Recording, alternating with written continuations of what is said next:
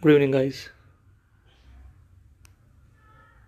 Our next class is on fifth of March, and I want all of you, especially our old students, to join this. If you want to get a success in share market, you should be in a like-minded people, should have a passion for market.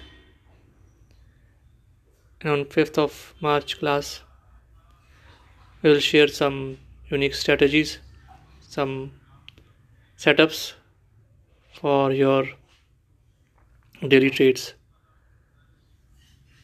Don't expect that just by doing one day course, you are going to get lakhs of profit.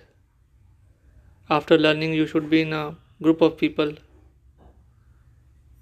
who are keep tracking and trading with the setup.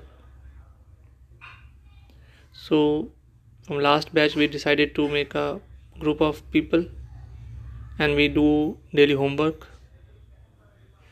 and find trades in advance for next day. So from fifth of March, we will take one step further. So if you want, join fifth of March class and start your journey. All the best.